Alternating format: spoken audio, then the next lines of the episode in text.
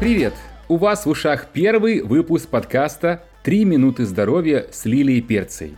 Это новый подкаст про здоровье, который вы захотите слушать, потому что он выходит каждый день и длится всего 3 минуты. Всего лишь за 3 минуты каждый день вы будете узнавать про здоровье одну очень важную практическую вещь. И сегодня эта важная вещь – пот. Эй, не нажимайте на стоп, это важно, ведь на улице лето, а пот является очень важным элементом жизнедеятельности вашего тела. И моего, конечно, но мы же сегодня говорим про вас.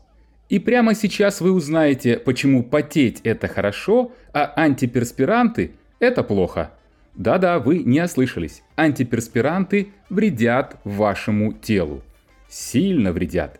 И если вы знаете, что они вредны, потому что в них есть хлоргидрат алюминия и оксид цинка, то сегодня мы говорим про другое.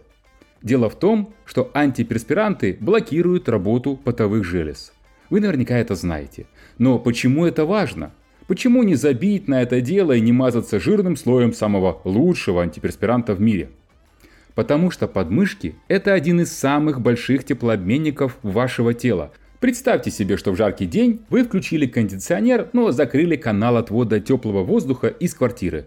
Что произойдет? Правильно. Сначала в квартире станет до невозможности жарко, а потом и кондиционер поломается. Так вот, когда мы блокируем пот, то наше тело не чистится. Лимфа, которая помогает организму собирать отходы его жизнедеятельности, не находит выхода под мышками и идет выше, в узлы головы и шеи.